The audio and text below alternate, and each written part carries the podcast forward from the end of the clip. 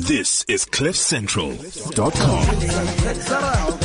Oh, wow, wow. Can we just say props to our uh, our producer?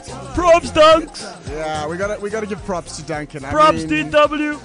Duncan finally gets us. Thanks so much to G-Man, Gareth Cliff, and the gang.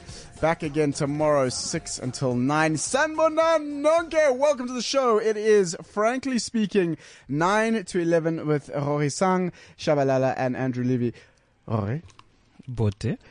It's funny because before the, the show started, Rory was like really excited. He's like ready to go. He's got all his notes. He's got his laptop set up. It was it was actually fantastic. The only thing he didn't have was a mic in For front of him, which was a bit of a You need that, Rory, if you're going to speak on radio. How you doing, man? I'm good, Holmes. How are you?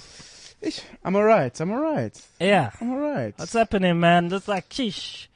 They're It's been a- burning. it's been UC. UCT is burning down, burning down, burning down. is this a new fairy tale or something? UCT is burning down, I want to see how you end that. my fair lady. UCT is burning. Uh, interesting that they've gone into Smuts Hall and taken out all Ish, the, I the know rubbish how I feel there. about this. You, wha- what's wrong with it? Ish, I don't know. I, I might, I might drop a few notches on the work scale, but I just don't. I don't. So I, the struggle, I agree with. Is real. Yes, but Housing is now needed. burning, burning artifacts and so on. I, I don't know. Although a friend of mine said, "Look, uh, here's the, the the brutal and sad fact of uh, of, of of everything is that uh, those ashes." The value of those ashes is getting the attention of, oh, the value of those ashes in getting the attention of the institution and ours far supersedes the value of the artifacts to the annals of South African history. There'll always be another monument to the oppressor. Tshepo Mokgotsi. Hmm. wow. So I don't know. I I, I- I need to I, I need to formulate a, a, a solid opinion on that. But my first instinct is no. All right. Well, this week's been fascinating. I mean, in the last two weeks, we've really had a a a good show, a good series happening in South Africa. We had Concourt Tuesday. We had SONA Thursday, where EFF just threw away their, you know, just left. Bye bye. Uh, no, no, no, that's this week. And then this week, yesterday, we had bye bye. Bye bye. Bye bye.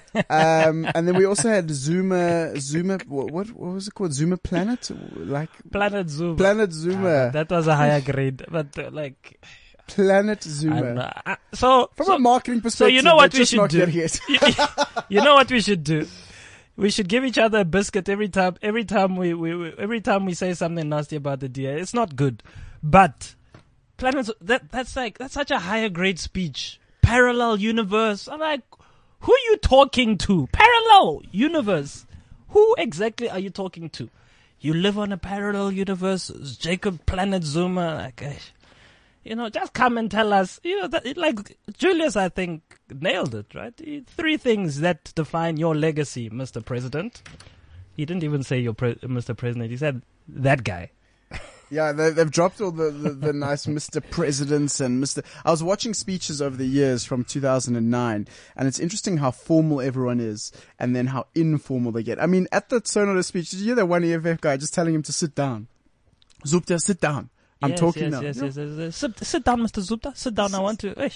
It's tough, man. And you know, you can't help but imagine how Zuma goes to bed at night and just, you know, does this affect him or does he just get on with things? He's like, ah, you know what? I've been in politics for a very long time. We've seen these things before.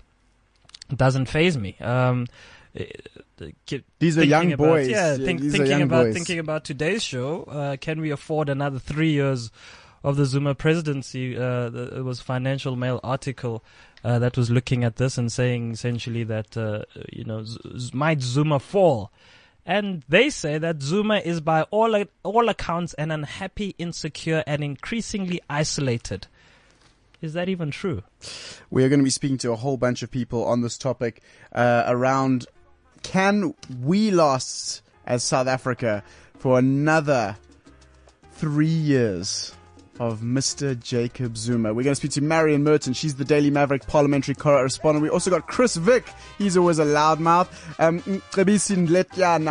We're speaking to him. He's from Mistra and as well as Prince Mashele. Of course, your comments are also welcome. 0861 In this parliament, your legacy can be summed up into three things. Mushini wam, There is no case against me. Nkandla, I never took up a, a penny. Guptas. He made a serious error when he appointed Van Rooyen as a Minister of Finance to appease the Guptas and in doing so wiped out almost 700 billion rand of wealth in South Africa. The president remained silent.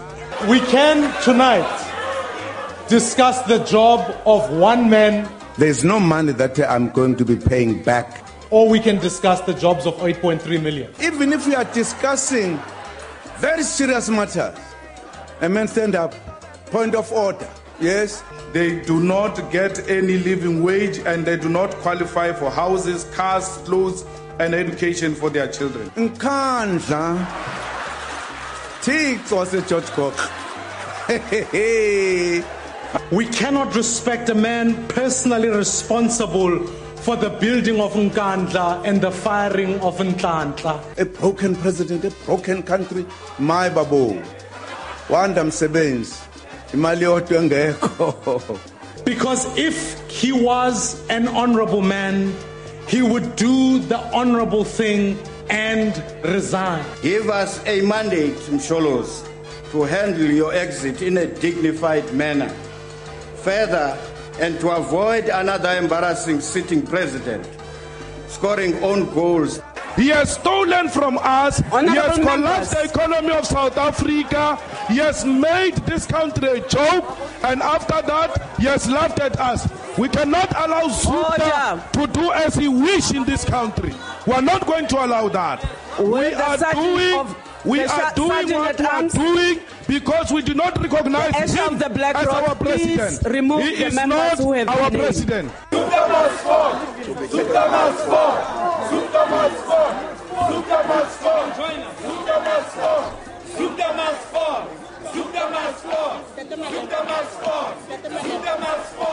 And that is how it ended last week. And that is how we begin. And As, Ko- as Koleka Putuma said, we will try to leave our wretchedness at the door as we deal with this particular issue. Jeez, I don't know if we will. You know what's so funny? When you hear that Zuptimus 4, the only thing I think about is that sign linguist and her beautiful signing of Zuptimus 4. She like went into a bit of a dance. It was fantastic. I loved that. That was absolutely brilliant. So that's how we uh, start the show today. It is, uh, w- can South Africa last another three years of Zuma? Where we're going to speak to a whole bunch of people, expert opinions. What are your opinions though, Rory, before we get into Marion here, Merten? What do you think will, can South Africa last? I mean, we It's a problem, could. man. We're we're seeing the effects. The question is is whether this is exclusively Zuma, or if this is you know one it's inherited from let's say Mbeki and even Nelson Mandela, and Zuma is just having to deal with all of these things that those guys never dealt with. Mm-hmm. Two, whether this is just global issues that are affecting us and affecting other countries as well, because we like to think that this is just happening in South Africa, but is this maybe just something that's happening across the world? And poor Zuma finds himself in the middle of this. So it will be interesting to look and say, you know, uh, will we survive? We've we've seemed to survive so far. So what what would what would the difference be at this stage?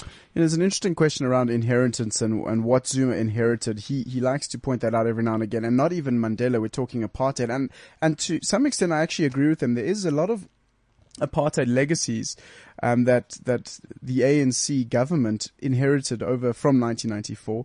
Huge amounts of debt that we had to pay back that we didn't. We just didn't because the apartheid government knew that they were crumbling.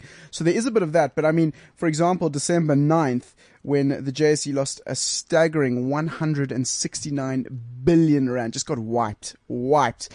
That is not an, that is not an inheritance. That's mm. not a legacy. Mm. That's you. That's him. That is directly. you. Hey, it's a so today we, we, we look we look at three things. So we we want to speak to people who might defend Jacob Zuma. There's so many people that defend him, right? That really say that this guy has done nothing wrong.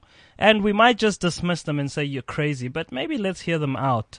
Is there is there a valid reason? Is there something that we're not seeing or that we're just oblivious to about why the ANC Women's League, for example, would support him even with their buttocks, as uh, Nomvula Mokonyane once uh, said she would? Um, so we look at that, we analyze the Zuma presidency, and just try and understand what the impact has been, uh, you know, of of the Zuma presidency. Uh, what exactly has been good about it? What what's been bad about it? And is Jacob Zuma indeed a liability? And then finally, we look if he is not to survive the three years, um, what are some of the ways in which he could go out, right? There's a number of different ways. There's a vote of no confidence, and we've heard the DA try to put that forward a few times. There's impeachment that's recently come up. There's the recall, as President Mbeki uh, was, was recalled. Uh, there's the coup d'etat uh, which happens in other African countries uh, quite a lot every now and then. And then, of course, there's an assassination. And before you think we're making that up, don't forget there was a poison plot uncovered last year, and uh, one of the prime suspects in that was uh, one of, of of of of the president's wives. So, hey, is it even a possibility? Let's let's let's have a chat to people who know more than we do and find out. Of course, if you want to join the conversation, hit us up on WeChat at Cliff Central. You can uh, let us know what your thoughts are, and uh, we'll read some of those thoughts out and ask questions as well. You can also hit us up on Twitter at Rory Shabalala or at Yebo underscore L-E-V-Y. We'd love to hear your thoughts. Get in on this conversation. It is a dialogue. We are having dialogues that South Africans need to have. Uh, we start with Marion Merten. She is the Daily Maverick senior parliamentary correspondent, uh, reporting live from Cape Town this morning. Marion, good morning to you. Good morning. How are you doing? We are very, very good here in Johannesburg. Um, you have been following all the parliamentary antics that have been going on. We're asking, can Zuma last another three years? What's your feeling about the ANC caucus at the moment? It's a difficult question, but if you had a look at some of the faces that were sitting in the ANC benches yesterday, very somber, very quiet. Now, Parliament is a very interesting little place. You know, people get up on their feet, they interject, they make points of order, and it's not just the economic freedom fighters that do that. For me, the thing that really, really sticks out from yesterday's opening first day of the SONA parliamentary debate is that absolutely nobody from the ANC benches made an intervention, be it a point of order or, you know, you can get up and say, um, will the speaker take a question, which is, of course, that lovely parliamentary tool to interrupt somebody on the podium. And for a significant chunk of time, EFF leader Julius Malema stood at the podium uninterrupted, dishing it out, or as a colleague here was saying yesterday, he was slaying. but and Ma- nobody said Marion, anything. are you going to stand up when you're clearly seeing that Mbalula's already been exposed? You're like, ooh, if I stand up, he's going to dish my stuff. Are you, are you about to stand up when you see that this guy's brought the dirt and he's ready to throw it? But of course you do. In terms of parliament and parliamentary rules, you get up, you interject, you try and break the speaker's flow. None of that happened when Julius Malema was talking. I think there was one or two interjection when uh, DA leader Mmusi Maimane was on the podium with his uh, Planet Zuma speech. I thought that was very, very telling.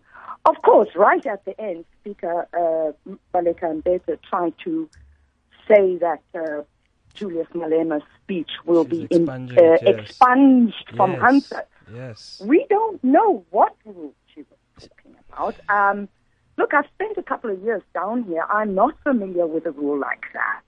Um, so we're waiting with bated breath to to hear. Uh, as far as I know, there is no such rule.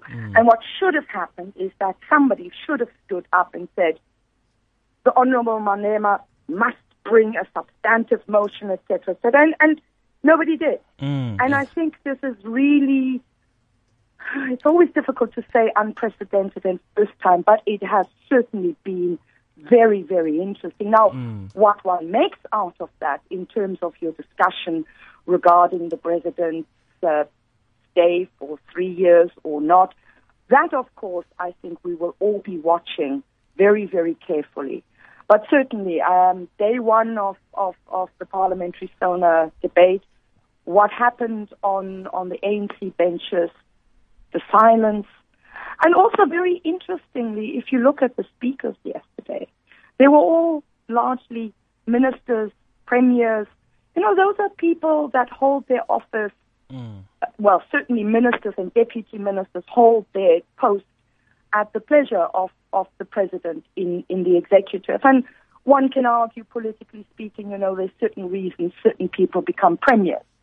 So that was very interesting also to observe. Ma- Marianne, let's go back to the Mm. actual State of the Nation address. Um, you're speaking about the silence uh, yesterday. Um, did you get a sense because it looked as if when when when when Zuma walked into Parliament and everybody, or at least the ANC guys, were standing up and some even applauding. Um, that uh, the the police minister uh, Nhleko seemed very somber and didn't even smile or anything like that. Uh, was this has this been just a, a thing that's carried on since uh, since uh, the State of the Nation? Are we are we getting and and having observed a number of different states of the nation? Uh, addresses, um, State of the Nation addresses. Is this uh, was this a very different mood uh, compared to the other the other State of the Nation addresses? Most definitely a very, very different mood. Yes, I, I would agree with you.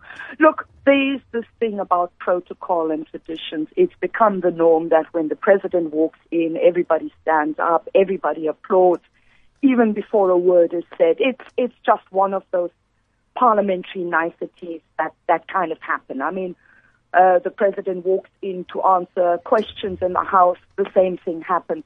But certainly the, the kind of liveliness, the kind of joys, all of that has gone. And, and I'm, I'm not surprised. Um, Parliament for, for just about two years had a series of committees to deal with the Nkandla debacle. Um, the president was absolved of having to repay anything in a in, in at least two reports, and of course, um, there was also the Joint Standing Committee of Intelligence, which even before that said no, it's all the contractors' fault. So then the Constitutional Court arguments happen. Mm. Oops. And the president's lawyer says, well, you know, the remedial actions, the public protector's findings really Mm. ought to have been followed. And if nobody wanted to follow them, then her report should have been taken to court. And, and, And, you know, there yeah. is precedent of that. And There's it was been quite a number interesting. Of min- yeah. It, it was quite interesting to see just how counsel for parliament and even for the police ministry seemed to just struggle and fumble through all of that.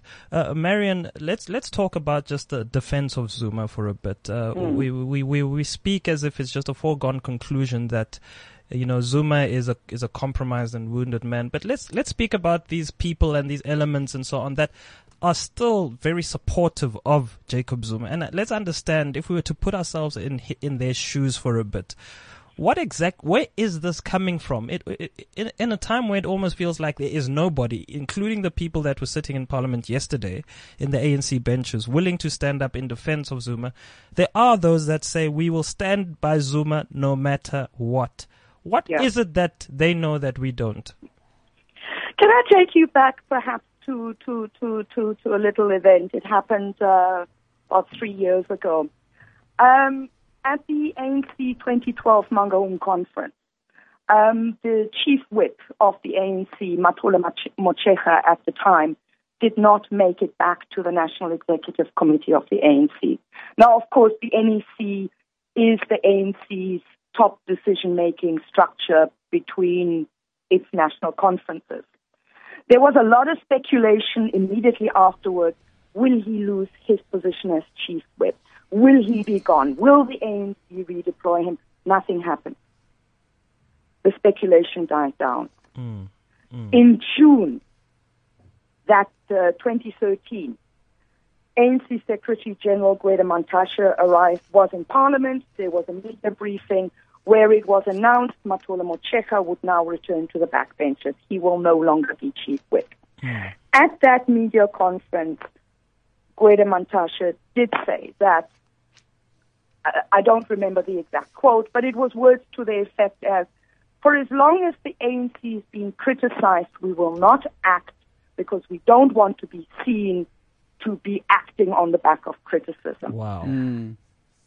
That is something that has just stuck with me because it has also happened. If you take your mind back uh, a couple of years ago, there was this horrible, horrible, horrible death of these children in one of the councils out in Mpumalanga. There were issues around council educated water tanker contract. You know, nothing happened until several months later when the ANC stepped in and literally redeployed the speaker, the mayor, and I think it was the chief whip in that council. So there's a pattern and there's a there's a there's a habit on how to deal with this thing. So we shouldn't be surprised that at this stage there are people that will defend Jacob Zuma. And it's been written about and there's anecdotal and there's other other evidence. One of the things that, that remains a fact, at least until the 2017 ANC National Conference, is that the current NEC of the ANC is pretty much loaded with people who have, uh, can one say, hooked their wagon to Jacob Zuma. It sounds Very a nice, little very bit, nice, It, it very sounds, nice. you know, and so it is a very pro president NEC. Um, also, most, if not all, ministers are in that ANC. So now we're stepping back and we're looking at some of the dynamics that underlie uh, what we're seeing. And it becomes very interesting, I think, going forward to see how are, where are the little changes happening. We, for example, in December, in the wake of the, the, the finance minister's musical chairs, we've had people, stalwarts, coming out. We've had uh, Kgalema Motlanthe, the former president, uh, gave a, a, an in-depth interview to Business Day, speaking out. So we have all of these things happening, but we need to watch where this is going. Will things fundamentally change within the ANC? Marion, I, And- I want I want to just uh, pick up on a point that you're saying there. Sorry to interrupt you. There there No. there is um this this Financial Mail uh, article is absolutely fantastic, and if you haven't got a copy, I never read the Financial Mail, so I'm feeling very proud of myself that I've actually been able to understand some of this uh, this article. Uh, but interestingly enough, we spoke about the NEC, 88 uh, standing members of the the NEC, 100 if you count the guys that aren't aren't supposedly directly involved. A lot of them are, are Zuma supporters. They've had their, their bread buttered, as, as to say. But there seems to be a little bit of a movement away from that, hasn't there? I mean, there's, there, there've been these calls of what's, what's known in the Zuma legacy as the Premier League. And uh, that's a whole bunch of provincial barons that Zuma now turns to for support. Um, and that's specifically to open up the door for the Gupta family. Um, the NEC has been quite critical of, of the Gupta family. We saw it in the Lekgotla, at the ANC Lekgotla. This year again, the Gupta family came up. Um, but at the provincial level, it seems like it's, it's all, you know, all hands on deck and anyone can play. Um, and we saw two big uh, crucial movements on this. Mosebenzi Zwane, he's now the mining minister. He was moved up. And then, of course, last year, David Van Rooyen, who was also a political provincial baron, also moved up into, into national duties. Is there some kind of movement there? Do we, are we starting to see a little bit of, of change in the NEC or, or is it quite fixed and, and those, you know, those are continuing supporters of Zuma? Oh, welcome to some of the behind the scenes and not so behind the scenes machinations within the governing party. Thank you so much. No, it's look- taken me a little while to get there, but now I'm happy I'm here. Look, I mean, it, it's absolutely fascinating that you mentioned that. Of course, Gwede Mantashe, the ANC Secretary General at the National General council last year, said there is no such structure as the Premier, official structure as the Premier League. But you know, of course, the nature of lobby groups like the Premier League is that they are not official.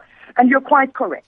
Um, it's the premiers of Northwest, uh, Mpumalanga, and um, they've sorry, uh, they've they've gotten together. They are actually seen largely in support of of, of President Jacob Zuma.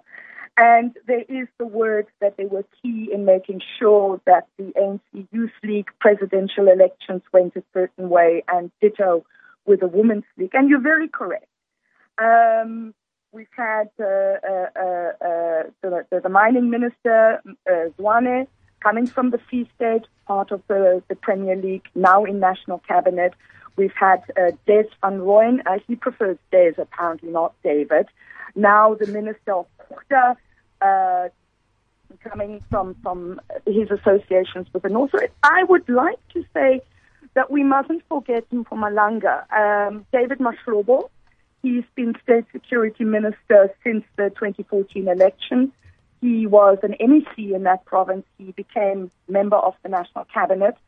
And uh, Mr. Mahlobo has been quietly moving up in the ranks. He's joined the NEC and he's now part of the National Working Committee and he's around everywhere, uh, it seems. Mm. So, yes, but in terms of ANC and broader ANC alliance politics with the South African Communist Party and also with COSATU, the Labour Federation, it's interesting. Not everybody is is is is uh, positively predisposed towards the Premier League. So, for example, the SACP has made some rather harsh comments about them, but that's all part and parcel of the inter tripartite alliance politics, and I suspect we can see a lot more of that coming Marion, Let, uh, so so let's let's just talk as well, just specifically. I think the one I find most curious uh, is the ANC Women's League, which in October last year marched in defense of Jacob Zuma, um, and who in many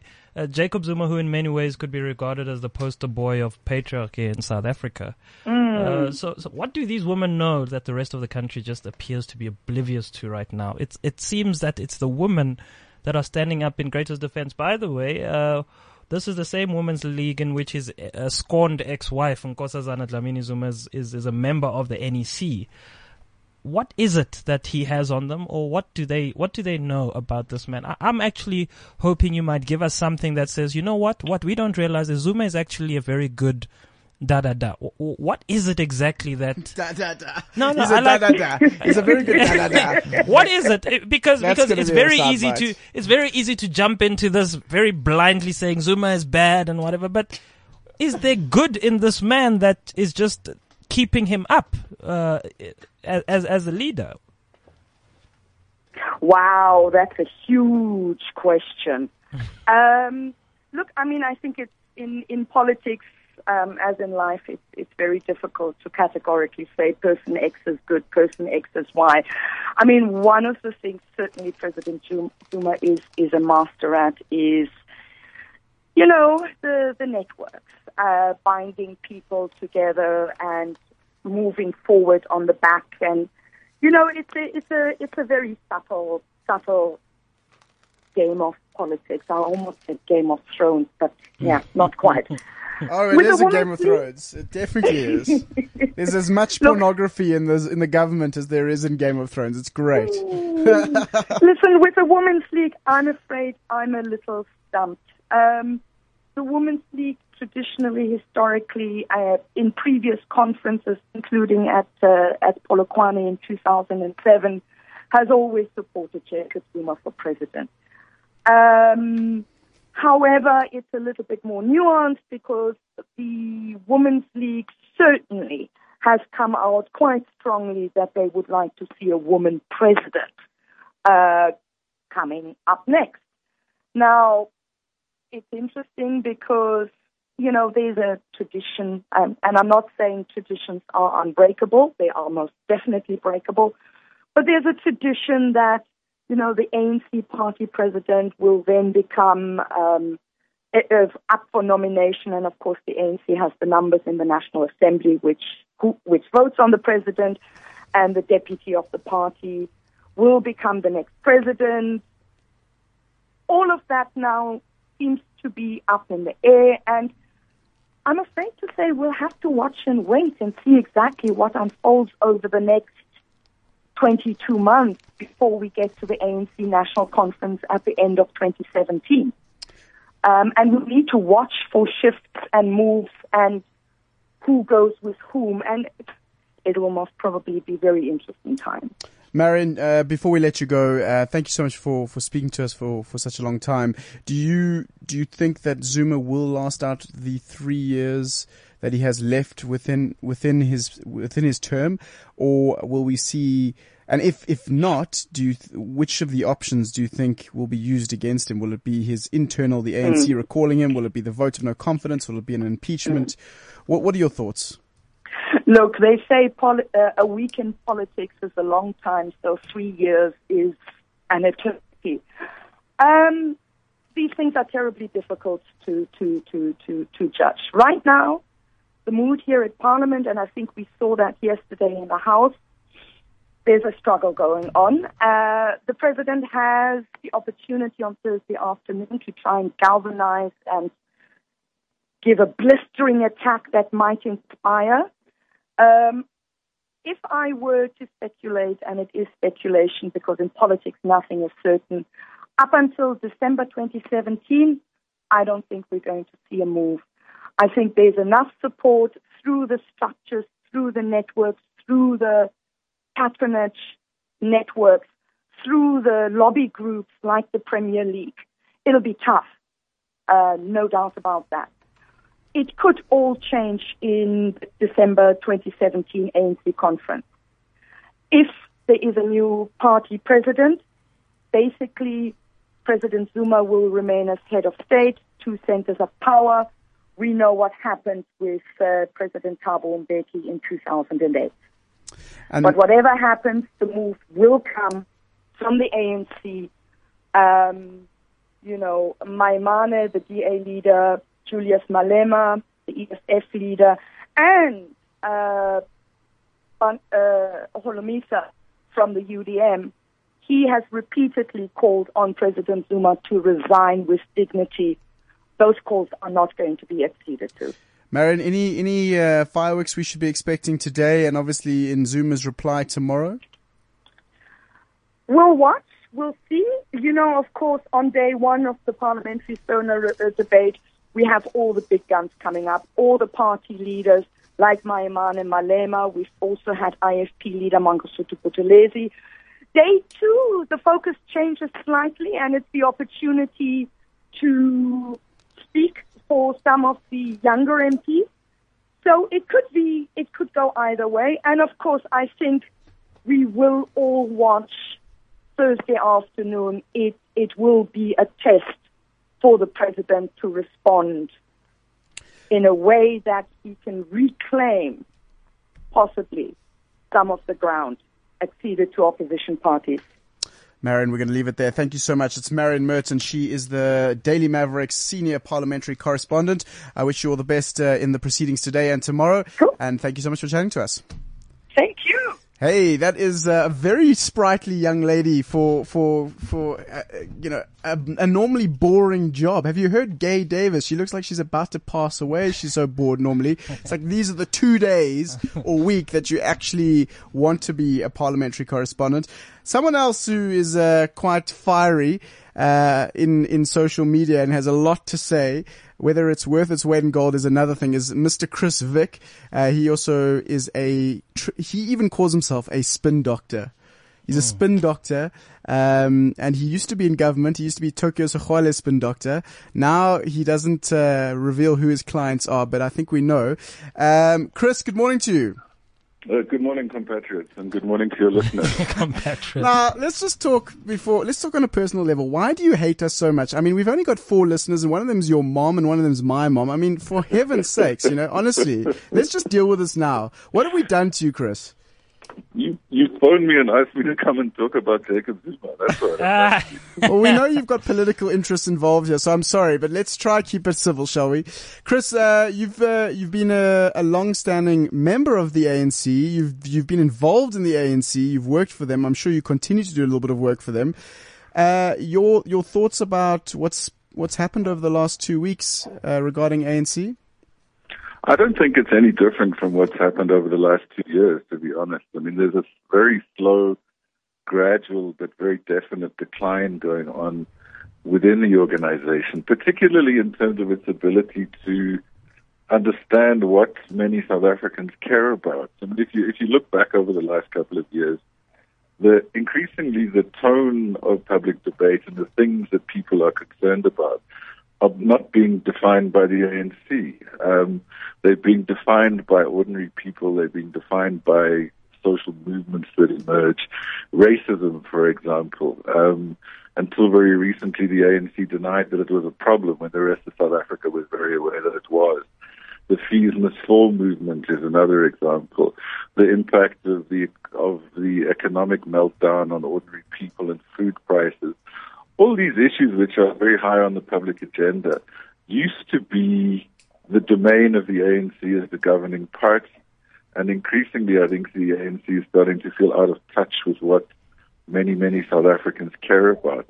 And I think that's a problem. I think it's indicative of the drift that's set in between uh, the membership of the ANC and the current leadership.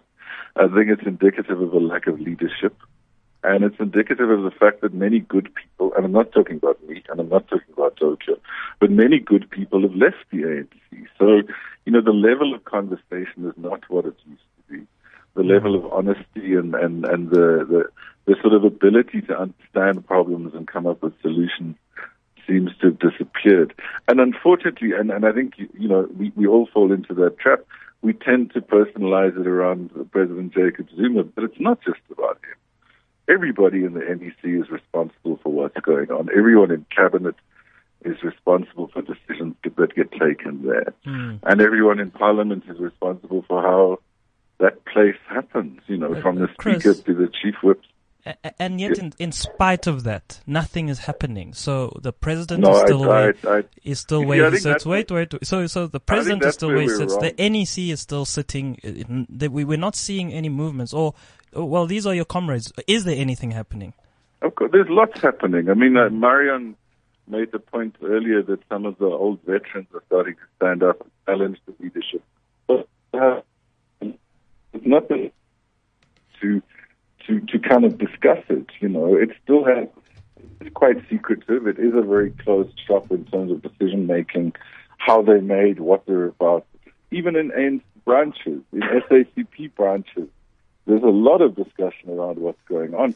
The difficulty, and, and Marion did allude to it earlier, is the power block, the organizational kind of structures that exist within the ANC and within the alliance are not taking them up as, as a collective issue. They're still being dealt with in private conversations, etc. But, but I don't. So, so I think the conversation is happening. I don't mm. think the way things are going at the moment can hold. To be honest, you know, I mean, you can Yeah. start to feel the cracks. You can hear the noises. You can see the disappointment on the faces of MPs who were thrown under the bus Mm. on Nkandla. You know, it's got to Mm, give. mm, It mm. can't carry on like this forever. The thing is, to politics in South Africa is we don't actually fully understand. None of us understand what's going What's on. going on? Mm. Chris, is Jacob Zuma a liability to to the ANC and uh, to South Africa more broadly? And and in these conversations, is this something that is seen as a point of premise that Jacob Zuma is a liability, or is that just something in our imaginations? No, I, I think there's a feeling that he's increasingly a liability. Um, I, I, I used to envy his ability to manage political power. Um, I think he was, he was at some point he was as skillful as Vladimir Putin in terms of how he manages um, political power within the party. You know, within the ANC and within the alliance, Jacob Zuma was very good at, at managing these power blocks and making sure that his enemies' enemies were his friends, making sure that people were fighting each other rather than fighting him. But I think that's changing, and I think increasingly the conversation is around what difference it would make if there was um, a change of leadership. The, the, the, the difficulty, though, is the, the process of recalling the president is it's very problematic. I mean, when Thabo Mbeki was recalled, you'll remember a whole lot of cabinet ministers quit, a whole lot of senior people joined that thing called COPE. Uh, you know, it, it, it, it, and, and, the, and the impact of that recall of Mbeki is still being felt within the ANC today. It, it actually divides the organization to some extent. Because if you look at Jacob Zuma, if there was a move to recall him, um, there would be huge numbers of people who are very unhappy with that, particularly in KZN and people who benefit from the patronage and all the other things that we're seeing at the moment. Mm. They not they wouldn't take something like that very easily. So the potential impact it, it might be good from a perception point of view, you know, in, in terms of the message that it sends. It might send the right signals domestically, it might send the right signals internationally, but within it cause huge disruption. And that's, that's something that we need to bear in mind that, that there's been a recall once the scars are still being felt. To go through it again um, would would really cause tremendous turbulence. And I think that's why the focus seems to be on a sort of negotiated exit um, mm. to, to, to find the right way to do it, and and and probably to find a way that that, that gives President Zuma the, the com- comfort that he's not going to be put on trial by whoever replaces him, that there's not going to be a huge kind of purge of people. I think those are the dynamics that are being spoken about you know, if you if you talk to some of the, the, the, senior leadership privately, they have a lot to say about the problems, the problems that have been created by the president himself, the problems in SOEs, the sorry, that's state-owned enterprises for Andrews if, if it's not in the financial Thank mail. you, thank you, Chris. I really appreciate that. Thank you. You're welcome. So, just to show that, uh, yeah. So, so, so those, those discussions are taking place, you know. But I think the major conversation is: so if if if the president is a liability, what do we do about it? Mm. You know, Chris, how do you organize a smooth transition? You, you spoke about this problem that, or the problem of us personalizing everything around uh, Jacob Zuma, but you're now saying that um, there is conversations where Zuma, at least in the ANC, is seen as a, as, a, as an important or major part of that problem. Is is is has this now become sort of uh, commonly a commonly held view, or do you think it's still on the fringes? Uh, we saw Paul Mashatile breaking ranks, for example, uh, after the Nhleko report came out and saying this is not an ANC view. Um, the cracks that you've been speaking about, uh, are they? Is this increasingly becoming a widely held view, where we're going to see uh, a lot more of the regions uh, uh, just standing up and saying no, we will not? I think it depends where who those regions represent you know, there are huge parts of the ruling party that are benefiting from patronage and corruption. I would imagine the conversation there is how can we make as much money as we can before something drastic gets done? And how do we keep President Zuma in power? Mm. But whether areas like Gauteng, it is happening more than anywhere else, there are very real conversations. And, but I think it's about the psychological impact, right? Because because that's what we're talking about. You can you can remove Jacob Zuma, or you can find an elegant exit. Take the job, right? Hmm. Somebody's going to have to step up, not only rescue the economy, but restore public confidence, rebuild the ANC and the alliance, get provinces working properly, get rid of the Premier League. Then it cascades down to local government level where the problems of corruption and patronage are just as deep. It's a huge job. So yes, there might be a, a positive psychological response in some quarters to the removal of the current president. But then the challenge is going to be who do you put in place? Who do you surround that person with? And how do you manage? How do you juggle holding the ANC together, rebuilding public confidence domestically and internationally? And how do you get government to, to, to be, you know, to get back on its footing? And there, and I, and I know I've made this point to you guys before, the, the public sector is probably a bigger weakness than President Jacob Zuma at the moment because it just isn't working. Mm. You know, you've got you've got some people, nurses, teachers, etc., who are working incredibly hard for shit money, but you've also got huge amounts of people who sit around, push paper, uh, run stationary businesses or bed and breakfast on the side that they channel business towards. You know, that's the thing. It's it's the public sector that's going to make a difference to the quality of life of South Africans, particularly poor people. And that, that is a, it, it, to me is a bigger challenge than getting the presidency right. It's massive. To turn around the public sector is going to take us another 10 years. Chris, uh, interesting you speak about the, the leadership and, and next in line. A lot of rumors that uh, Nkosazana Dlamini Zuma will, will be the one to take over. Do you think that what's been transpiring over the last couple of months, maybe even the last year or so, gives uh, Cyril Ramaphosa any, any kind of leverage when uh, we go into December 2017? No, I, well, I think Andrew. The first thing is, is just say that I'm a spin, doc, spin doctor, right? I don't. Be, I don't believe Carry on. of, of what what presents itself as political analysis and commentary. I know that there are a lot of people out there who are very good at flying political kites, getting information and ideas um, represented as fact. You know, so I think we'd have to be quite cynical and quite skeptical about a lot of the conversations that go around succession because they're not they're not neutral conversations. There's always a partisan force behind the rumors and the stories, etc. So that's point number one. Don't believe everything you hear on the radio either. But point point point number two is I think you know I mean when when Cyril Ramaphosa was appointed deputy president, one of the politicians I used to spend a lot of time with said it's like putting lipstick on a pig. That in a sense he has as many problems as Jacob Zuma. You know, there is Marikana, there is his, his involvement in Lonmin, there's his involvement in MTN. He buys buffaloes. He, you know, there's a whole lot of kind of um, reputational issues exist. But the other reality is, I don't know where his power base is within the ANC or within the alliance.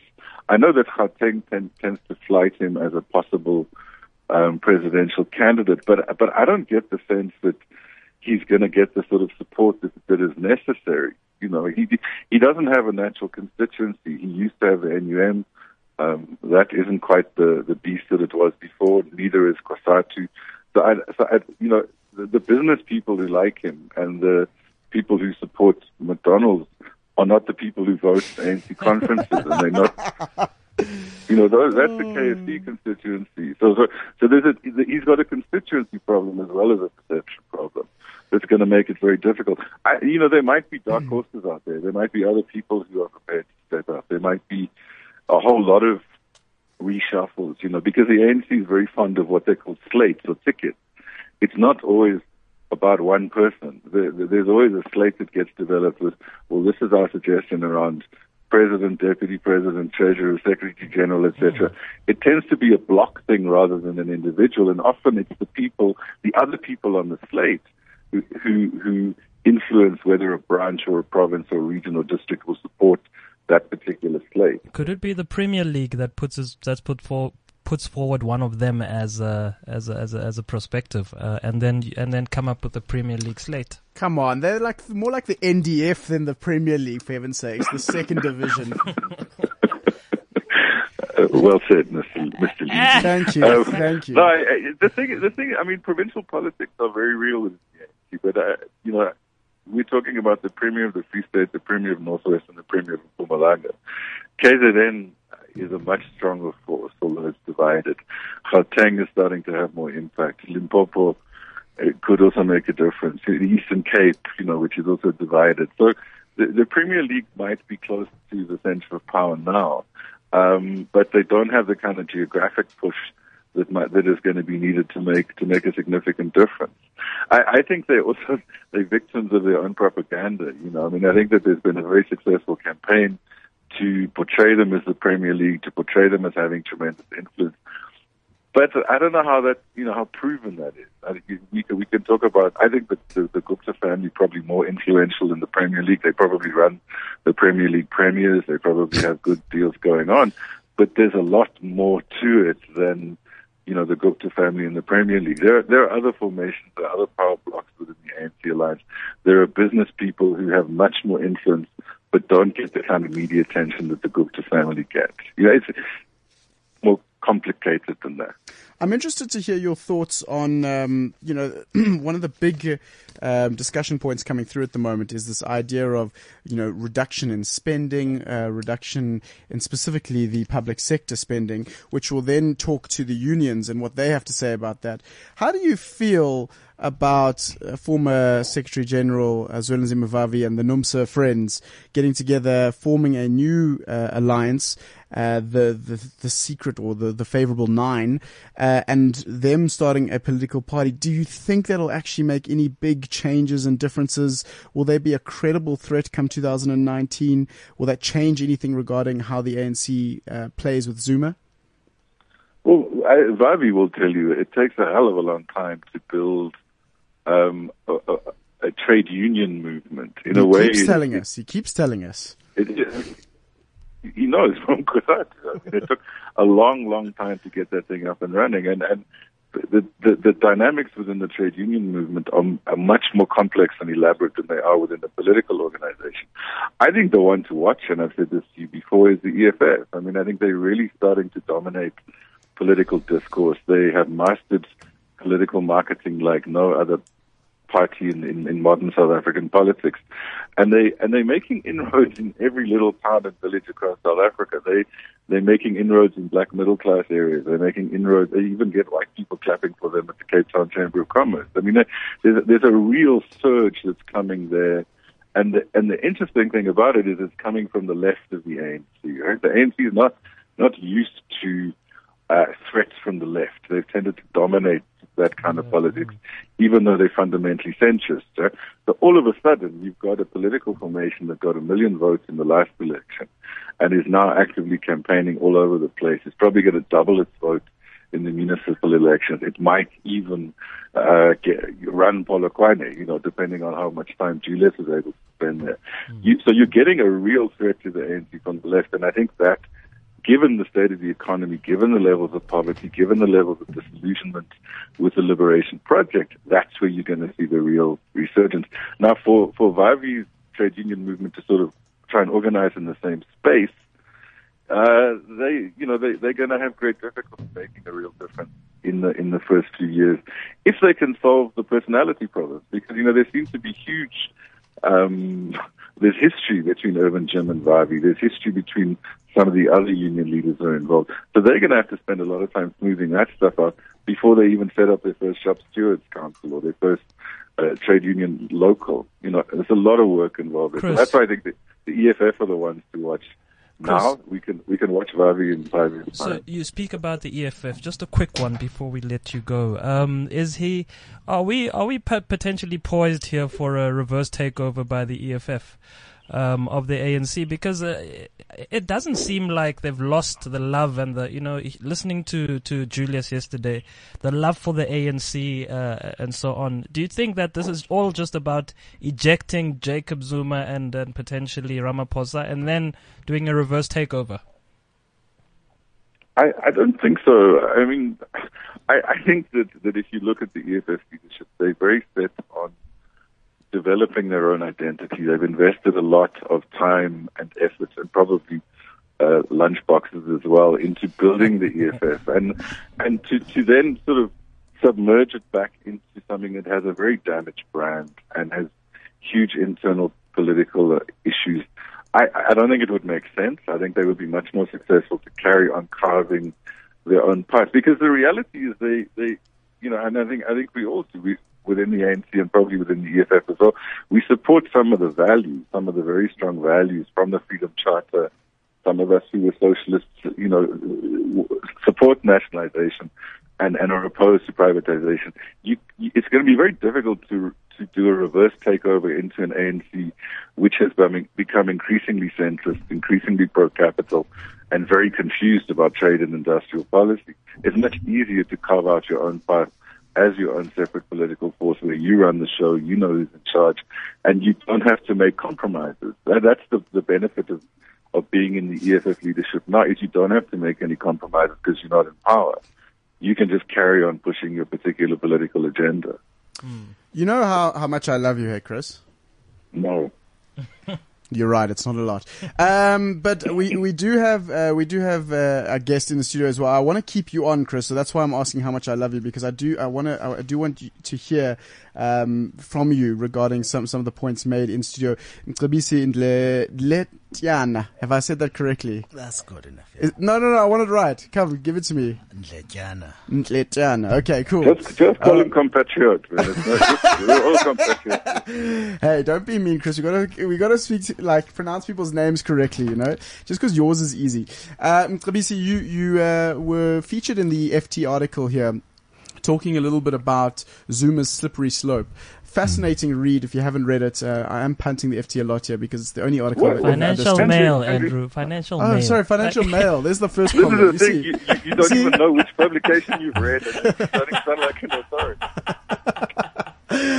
I'm the expert without the X. Right? Okay, fair enough, fair enough. Um, the financial mail, apologies.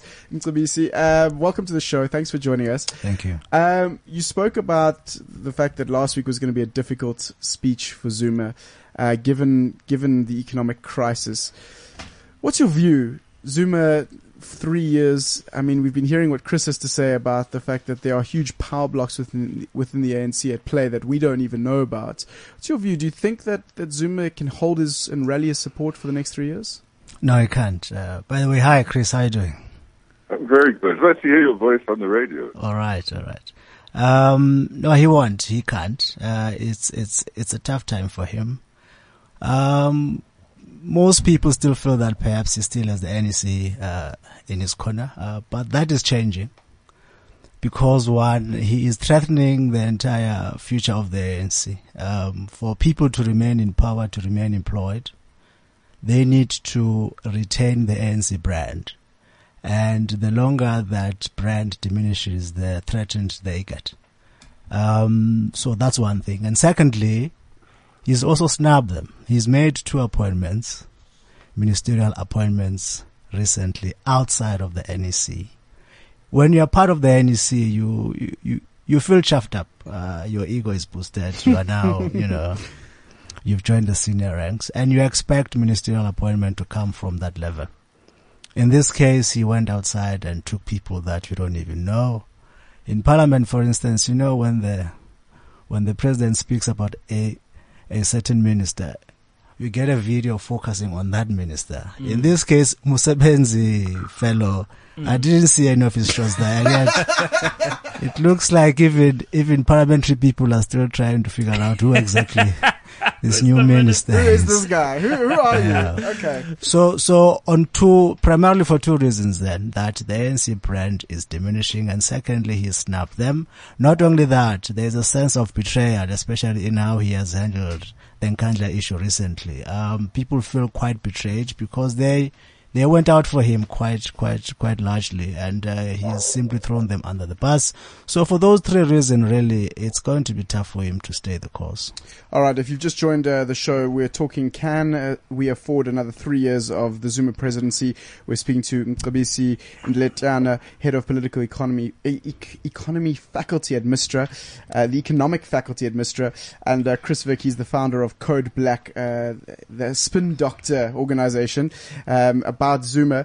Chris, I'm interested to hear your thoughts. Um, said that uh, if he had to stay, if he's not recalled, and if he doesn't get impeached, uh, they will make. Uh, they will deliberately make Zuma appear as a lame duck to, to so as to limit his chances of inflicting any further damage to the party. Your thoughts on that? I think he already is a lame duck. I mean, I, I don't think that he has the. At least he made the point about not having the respect of some of the key people involved. I, I think that's very real, and and and in a sense, it ironically it makes it easier for him to go. You know, if you're if you, if you are effectively a lame duck, you don't command the level of authority. You can't hold the center of power. And the point I made earlier, if you're not setting the tone for public discourse, you you are effectively a lame duck president. If, if, you, I mean, I, I've been following what's going on at, at UCT, where where people, some people are getting upset because students burnt a couple of paintings, right? That, that to me is where the real action is in South Africa. That's where the real issues are. You, you have a president uh, who, who set up a couple of commissions of inquiry for, um, to investigate student fees. But, but if you had an activist president, he would be down there. He would be talking to people. He would be getting involved in the issues. He'd be talking to people at Rhodes. He'd be talking to people at the I think he's already kind of semi-retired and, and sitting back and just letting, just watching these issues happen and only getting involved when he has absolutely no choice. For example, when 60 CEOs say to him, hey, we're in shit now, we need to do something about this. Then you see action. So, so I think he is effectively a lame duck president already. Gents, who stands to benefit? So if uh, if Zuma is to fall in whatever way, who within the ANC stands to benefit? Which block? Who are you asking? Well, well, the ANC as a whole. the entire country. Yes, yes, yes. You're quite right, Chris. Chris, Chris you're going to lose your membership. Let's let Mcebisi take this. We, we love you too much to see you lose your membership. By the way, I'm no longer at Mistra. I'm at Oh. UJ, uh, professor of, uh, of political science. Uh, just a slight correction there. Thank you. Apologies about that. Sure. Um, well, the country gets an opportunity to start afresh. Um, I think it's been a terrible run uh, in the last eight years or so. They call it the lost decade. Yeah, yeah. It's. Uh, I mean, it started off on a very wrong footing from the very beginning. Um, legal charges, rape, uh, disbandment of the Scorpions, and an attack against media, against the judiciary. You know, bad appointment. It's been it's been a terrible run. So so I think, uh, and the country has learned a lot is that uh, appointing leaders is a, is a, is a critical function. Uh, you cannot take it lightly. That uh, people have a way of imprinting their own personal identity on institution and on public culture generally. And the other sad part of it is that the idea of a collective leadership within the ANC that has been denuded of any meaning. It's a sham. that thing does not exist. Um, you can, as one person, uh, configure the NEC and the entire ANC in a way that really facilitates your own personal interests. But this is this is this is unprecedented, though. This is uh, how has Zuma managed to do this? One supposes that these are very smart people sitting at NEC level. The, the ministers in Clerco and so on, they're, they're smart. How did how do you put yourself in this position? So never mind them. The advocate of parliament, for example, uh, at the constitutional court, also just looked. It's it's you're just seeing a a chain of very smart people being made to look very stupid. How do smart people like this allow themselves to be used like this? It's just unbelievable. Well, unprecedented in terms of idiocy or mediocrity. yeah. Um, but you've had you've had powerful presidents before. Mandela was such. Mm. He didn't have to wield his power. People conferred. They um, they revered him. They deferred to him. Uh, Thabo Mbeki did the same thing. It's just that Thabo Mbeki made most of the time good decisions. He set a good example. You know, people had to read. People sounded very clever then. you know, you had to quote the ANC today. You had to read. You had to, you know, so that the chief can think highly of you. Yes. Um, when Zuma came in, then you know, standard kind of dropped. People started singing.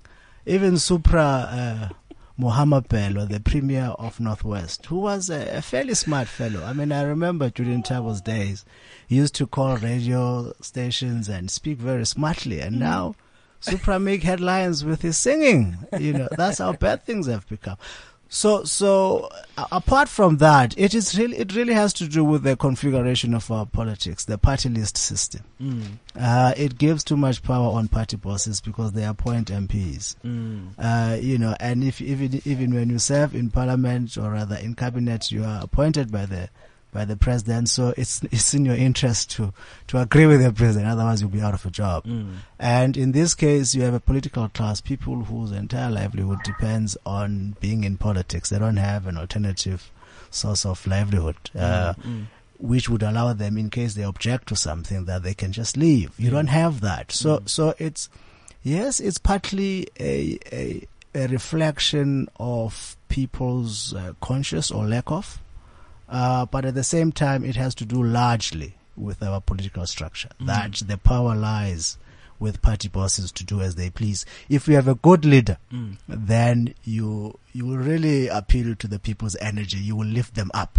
But if you have a terrible leader, as we do, then you you appeal to their dark side. I'm afraid. Chris, uh, just uh, give us a sense. You are you're out. You're in the trenches. Um, if there is going to be anyone that's going to orchestrate uh, either a vote of no confidence, an impeachment, or a recall, uh, a coup, an assassination of Jacob Zuma, whatever way, a dignified exit, which is A another thing you resignation. put. Uh, a resignation. who is that person going to be among your comrades? I don't. I don't assassination is a very dignified exit, just for the record. no, no. As an Thank you, additional you. option, as an fine. additional, Thank hi- you, his wife, his wife has been accused of possibly planning that, but we'll get into that later. um, Listen to that chuckle. I mean, the, the, the other point, I, you, you got Ladusi's job title wrong. You also got my circle of reference. I spend a lot more time in coffee shops than I do in, in trenches these days, and, and, and on Twitter, and that that kind of informs. This is um, the virtual. That's the virtual trench of of these days. Man. So trench, just yeah. chill.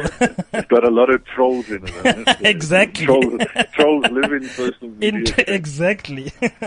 Okay, I've now forgotten what your question was. Oh, What- what jeez. is? Oh, jeez. Sake, And they man. pay you big bucks. man. They pay you big bucks. Okay, I just want to If- make sure. Uh, Chris, if there's any one of your comrades that is going to orchestrate one of these potential ways of getting Zuma out before the three years is done, who is it likely to be, or which or which block within the ANC is likely to organize it, and which of these things are they going to try and do?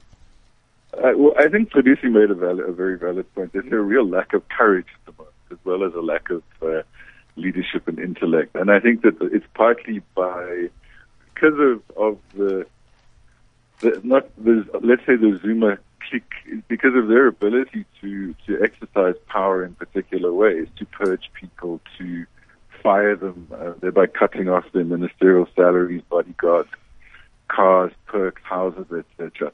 That the level of fear um, is is huge, and I think that's why you're not seeing people speak out. You're not seeing people kind of step up as much as they probably want to. You know, so we moan to each other, but we don't actually get around to doing anything about it because we're worried about the consequences. People do die in car crashes. People do have um, unfortunate. So I, I don't think that the, I don't I don't think we're going to see it necessarily within the ANC for a long, long time.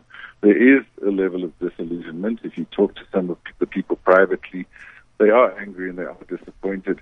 But moving from moaning to action is, is a huge step. Um, I think that a lot of people are just sitting back and watching the ANC decay and hoping that something is going to happen, that there's going to be some kind of intervention from someone else, not from themselves.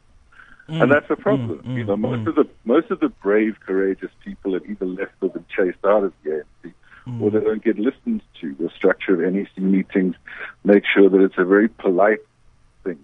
The the one interesting point, though, is if if we believe the Sunday Times, and I haven't seen an apology for the story yet, but they they ran a piece a couple of weeks ago about the fact that Solly Mapaila from the South African Communist Party, the second deputy general secretary, uh, Jeremy Cronin for for for Andrew Seg is the first deputy general Thank secretary. you, right? thank you. I appreciate that. You're welcome. You will take notes, young man. I really am. I really am. So- Jeremy Cronin writing it down. Not Jeremy Cronin, Solly Mapaila. No, we, So we're Solly- getting so there. We're getting there.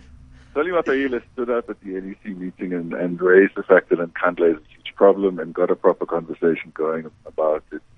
Now, now that that is almost unprecedented. You know, my, my understanding of NEC meetings is everybody sits and waits. If the president nods, they nod. If the president shakes his head, they shake their head. so we're starting to see people stand up and ask questions about it. Um, but how that then translates into action and into collective action, as I say, is, is another story. Because if there's one thing President Zuma got right, he got security cluster firmly under his control. That means that you've got spies everywhere, you've got outsourced spies like Cronin Associates everywhere. You've got people within the ANC passing on information to other people within the ANC.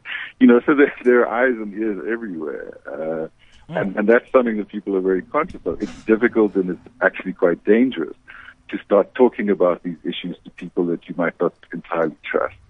And that's going to make a huge difference in terms of who steps up, whether a group or an individual, to keep consistently pushing away at the damage that uh, the Zuma leadership is doing to the ANC brand. Now, uh, Chris, I'm going to leave you out of this conversation because you're a socialist but with a capitalist car. So we'll talk to Mcebisi here. Um, Mcebisi, the economy has been a huge... Imagine.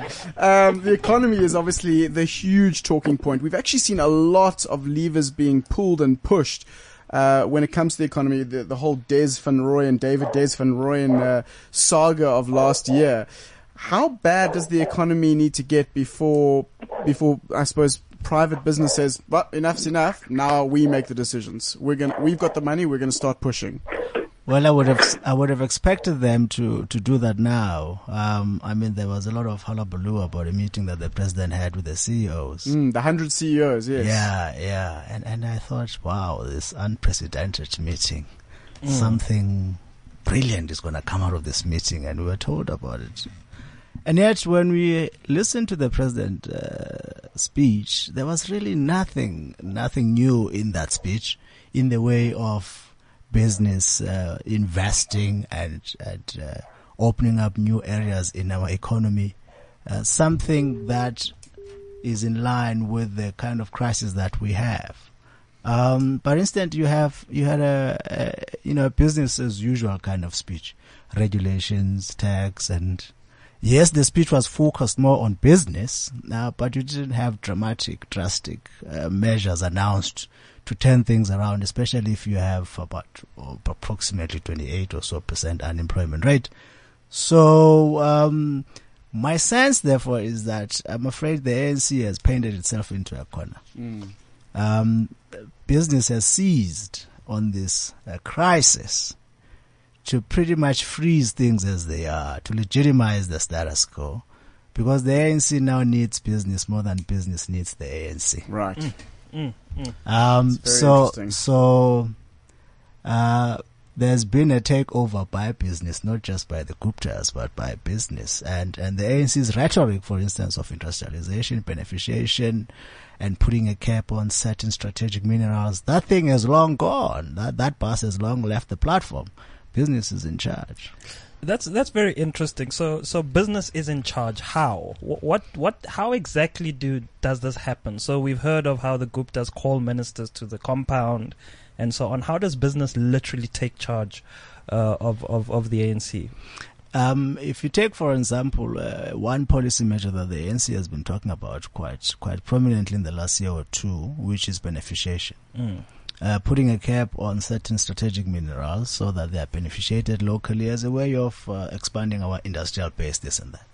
And and and business was quite unhappy with that because it meant they couldn't export. You know, they, there's Mhm. more intervention by the state, um, and you know, and the ANC at some point seemed quite determined to press on that. Uh, but now they There's a pushback. There's a pullback. Huh? there's a pullback. Mm. They are not talking about that anymore. Mm. Um, so that's that's one example. Uh, you know, a very illustrious example that that shows that the ANC's radicalism, especially if you think back to to the 2010 or so NGC, Mm. whose slogan was uh, "Economic Freedom Now" Mm, kind of thing. mm, mm, um, and and there was a talk. That uh, conference was preceded by a lot of talk around nationalization. Mm. But the ANC reached some kind of a compromise coming out of that conference saying there will be strategic intervention. Yes. Right? But there haven't been any of that strategic intervention since. Mm. Um, and, and now we, we, we, we, we're talking of not, uh, um, of, of steering the boat nicely, not not tipping it over, not not changing anything radically. Mm. So it's it's um, business is is back in uh, in favor, and I'm afraid there might be an even more concession to business to the unhappiness of labor at some point.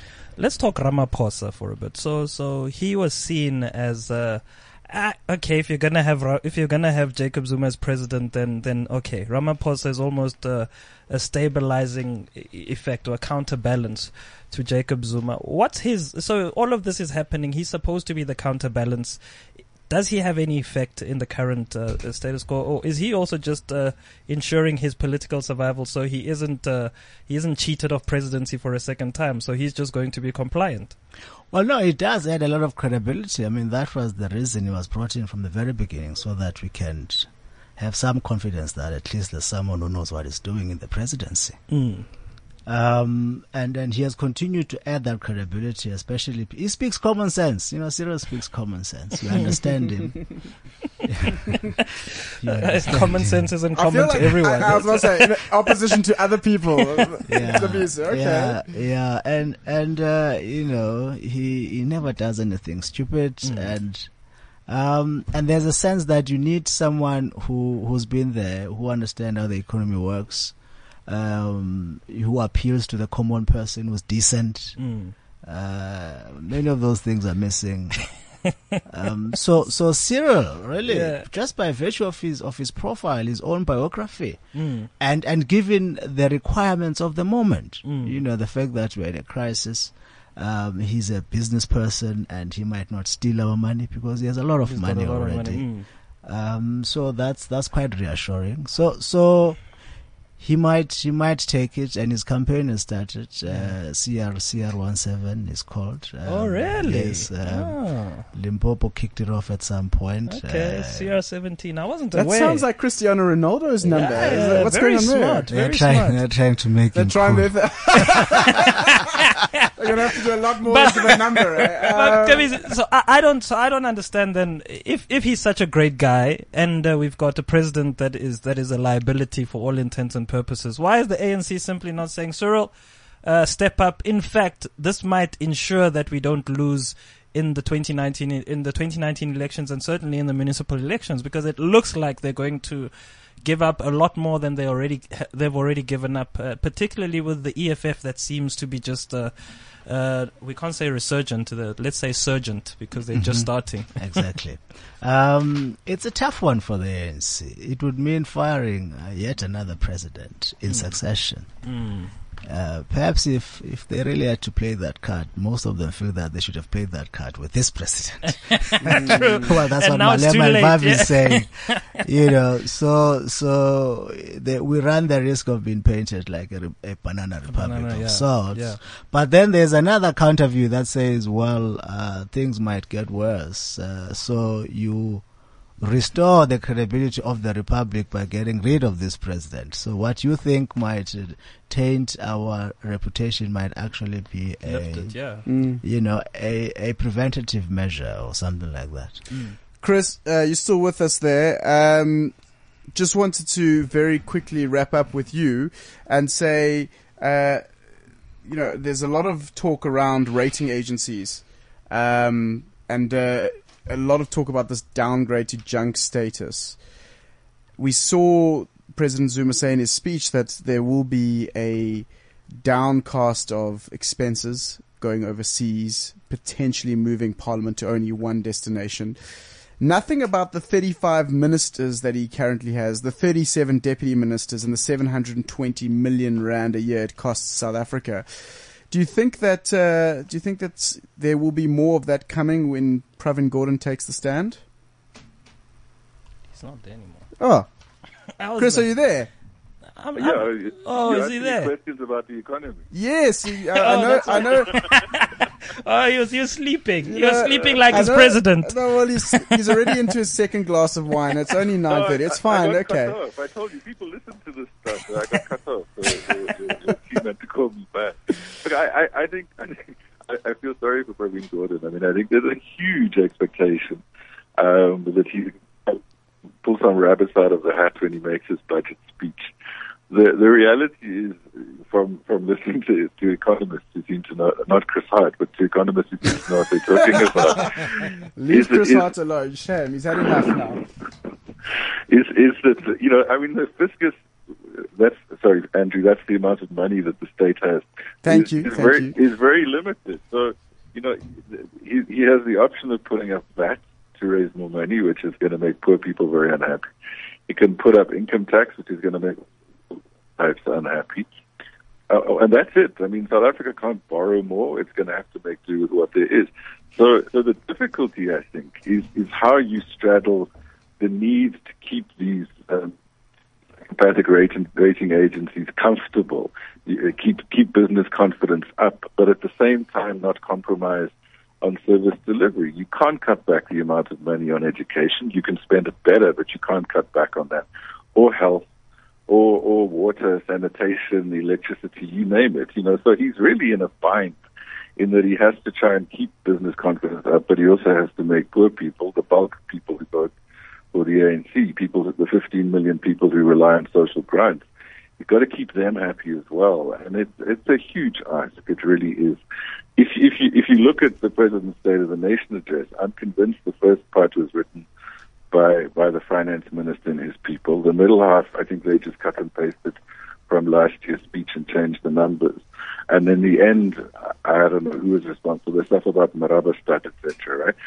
I think that that, that that State of the Nation speech shows how confused and contradicted government thinking is about the economy at the moment and how difficult it's going to be to get the balance right. Business is going to be watching that speech very carefully because they're going to be interested in the numbers and where Pravin Gordhan's going to get the money from. Um, the rest of us will just have to wait for smart people like Tlabisi to, to analyze what it really means. But there's now a massive sense of expectation, and to live up to that expe- expectation, number one, is a huge challenge. Secondly, to then deliver to these different constituencies is a bigger challenge. All right, we're speaking about can we afford another three years of the Zuma presidency with, frankly speaking, it's Rorisang Shabalala and Andrew Levy. Uh, we're speaking to Chris Vick and Mcebisi, Mcebisi Ndletyan. I'm going to get it right by the end of the show. I promise. I promise. Which is too late, right? You should get it right at the beginning of the show. You're so Not right. Not all of us are perfect like you, for heaven's sake. That's all. We're compatriots. Just call us compatriots and we'll all see that.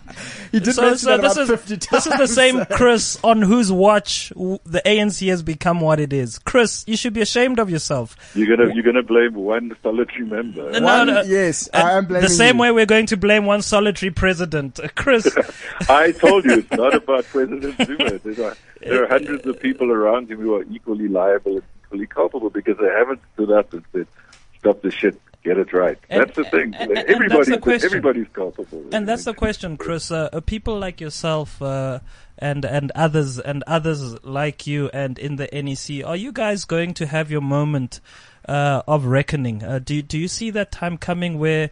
Uh, like the biblical Peter, you're going to be asked, but you you used to hang out with that guy, hey? You you used to support that guy. Are you going to be one of those that's denying him three times? Uh, and, and, and what and, and what should we do with you? What should we do with you? Because this is this is not good enough. you really have an inflated sense of my importance because, uh, uh, I mean, I, you know, I, I mean, I was much more active when Thabo was in Becky I helped with the communication around that. I, I, the lessons I referred to earlier about the damage that that process caused within the ANC, I've, I've learned that lesson, and I, and I think that a whole lot of people have realized it's not that simple. It's not about dislodging one individual and thinking we're all going to live happily ever after. The expectations, the difficulties of managing the ANC internally, managing the alliance, managing the economy, you name it, they're massive, right? And I think that's why you're not hearing much from within the ANC around what is actually being done. Everyone is thinking, what do we do? How do we do it? But no one's translating that into action and actually doing something. The only people we've seen speak out are the veterans, and, and that's some of them. And they're essentially people with nothing to lose. And the, the difficulty is that almost everybody else within the ANC, whether they're a branch chairperson or a mayor, right up to a minister or an advisor, they all have a vested interest in the mm. status quo and what replaces it. You know, I mean, they, you, you, you can't you can't underestimate the impact that being fired as a mayor has on your lifestyle, on your profile, etc. It, it's massive, right? You get used to the trappings of office, whether you're in the middle, at the top, or just getting into it. You get used to the trappings of office, and increasingly people are joining the ANC to get access to economic power, not to bring about social justice or bring about a better world. They're getting involved because it's the only way you can get access to wealth. That's how the patronage networks work. And once you're in it, you've already made you've already made your sort of conscious decision that you're going to compromise on particular things, and you just get swept along with it. So it's very difficult to kind of turn it off. You know, that's why people are having conversations and the veterans are talking, but people who can really make a difference have got vested interest. Chris, I, I just want, I also, sorry, I want to correct one thing Tabitha said. I agree with everything, but I think it's a misnomer to think that just because somebody is wealthy, like Cyril Ramaphosa, that they're not going to steal money. I, I, I, I, I've seen it. The more, the more people have, the more people want. The more Bentleys you have, the more you want a Bugatti. The more you got a Bugatti, you want a private jet. It's, it's a one-way street. Are you think? know? Are you saying there's anything bigger than Nkandla to be built? Well, a power station.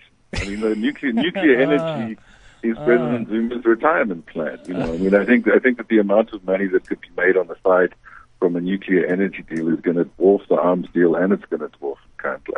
That's where the attention should be. And it's interesting what Pravin Gordhan's been saying about it, that if it's not affordable, we're not going to do it. Now, that's a very fundamental difference from the dominant thinking in the presidency, which is we've got to make this work, that we need our friendship with the Russians, and we need the siphoning off of money that's going to go with it. Mm. Oh, Chris, uh, get, get out of here and stop. Uh, enough chit chat. Just do something about it already. You've got three years. You've got do- how do three years to do it. How do you know I'm not? Do you think I would put it on Twitter if I was? What What are you doing? What exactly What, are you what doing? do you do exactly? Exactly. Right now, right now, I'm smoking a Romeo and Juliet cigar. Um, You're amongst the listener. worst of them. Get out of here. Was that courtesy of Tokyo Sexwale's failed FIFA attempt? All right, there we go. Thank you very much. No, no. For the record, unlike Tokyo's wife, I've been able to divorce him very successfully. All right, Chris, we'll leave it there. All right, Chris Vick, everybody, ladies and gentlemen, thank you so much for joining us there. Uh, Mcebisi in studio Yes. here. I want to talk a little bit before we get on to how we're going to get rid of Zuma because Rory's very excited about this. We're going to hear from Prince No, Michelle I'm not now. excited about Just how we're gonna get rid of. Hey, I might have a Just tender wait.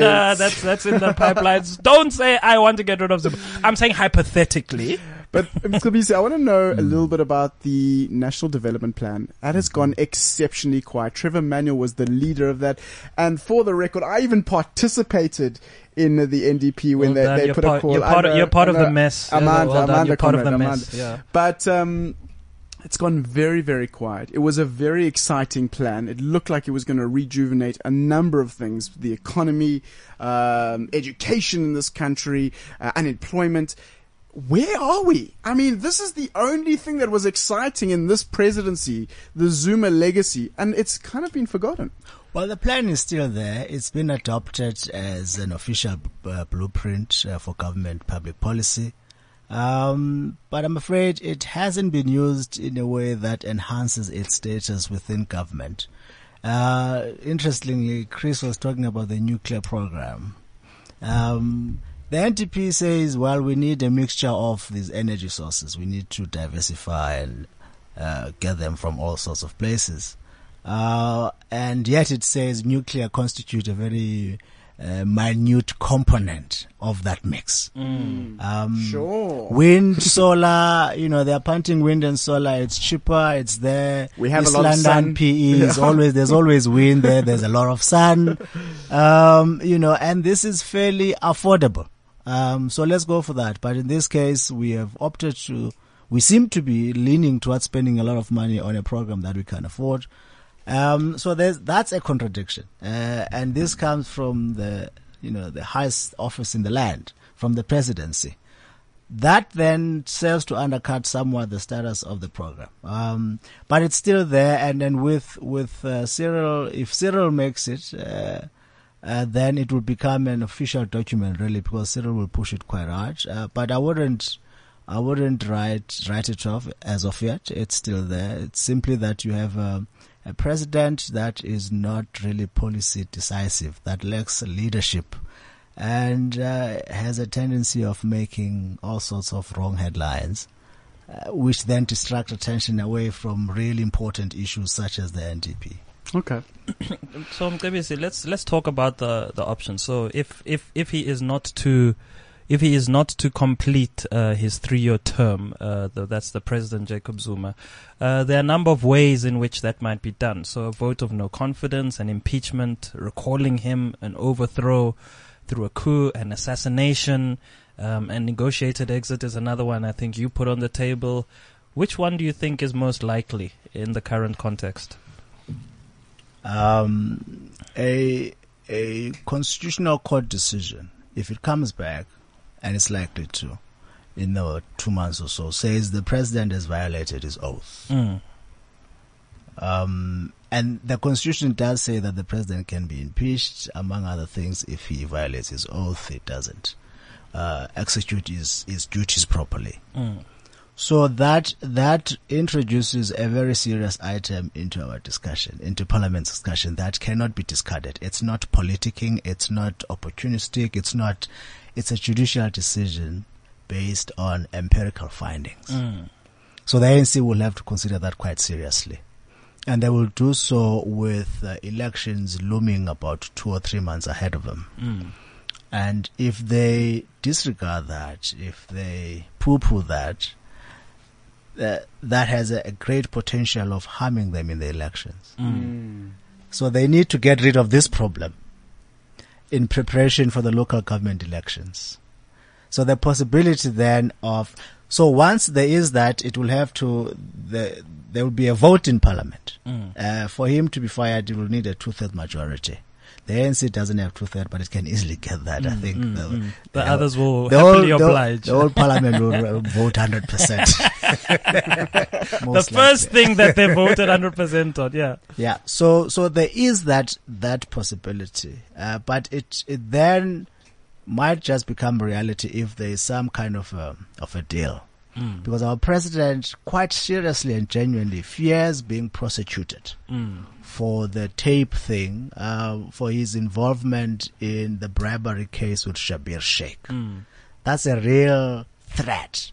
That could, yeah. Yes. So, you know, um, and he still holds some cards, uh, some aces under his sleeve, especially because some of the comrades who are there, he might have files on them. They might have done this or that. Mm, mm. So he can threaten them and say, if you vote uh, for impeachment, then, you know, I'll be coming up for you. I might leak this and that. Uh, to ease my exit, they, you know, you need to do something. My exit and my move to Russia, uh, exile. to ensure that uh, Mm. I'm not I'm not disrupted in my retirement, Mm. and perhaps I stand a good possibility of marrying one or two other. this man is out of line. But so, so you I see, wanna- I you- wanna I mean, know though, you don't like- want you don't want to go to prison when you've been president. No, That- for I mean, that's That's like just- that's like a that's- serious change of lifestyle. downgrade. That's a no, Yeah. the way we do it in South. Africa is you go to prison first and then you go, not the other way around. But now I, I'm interested because a lot of people don't know that impeachment is a is a secret ballot. If it goes to Parliament, it's a secret ballot, uh, which means that you won't know who who voted yes and who voted no. That's an interesting one. I didn't know that it's it's a secret ballot. Okay. So so now Zuma can say what he likes to you know to try and appease people like hey I'm going to leak this document and leak that document. But that I mean they just need to create a block that's good enough to say he'll he'll be gone by tomorrow. Like unless, we, unless it's a hundred percent vote, then then then it's a problem. Everybody's guilty. Well, that's what I'm saying. Hmm. I mean, they could actually, there could be a lot of backdoor discussions now about, you know, how do we get rid of this man? If it goes to impeachment, DA or, or EFF, they will bring it forward, so we don't even have to look like the culprits. All we need to do is, when it comes time, make the right vote. But it, it, you see, the ANC must do something. I think there's there's a general consensus that Zuma is a serious liability. Mm. Uh, the party continues to bleed. Mm, mm, mm. They must certainly do something. Um, if they're not doing anything, it means uh, they're in a weak position. He holds certain cards, you know, and he's he's he's strangling them. You know, he has them by the balls, so to speak.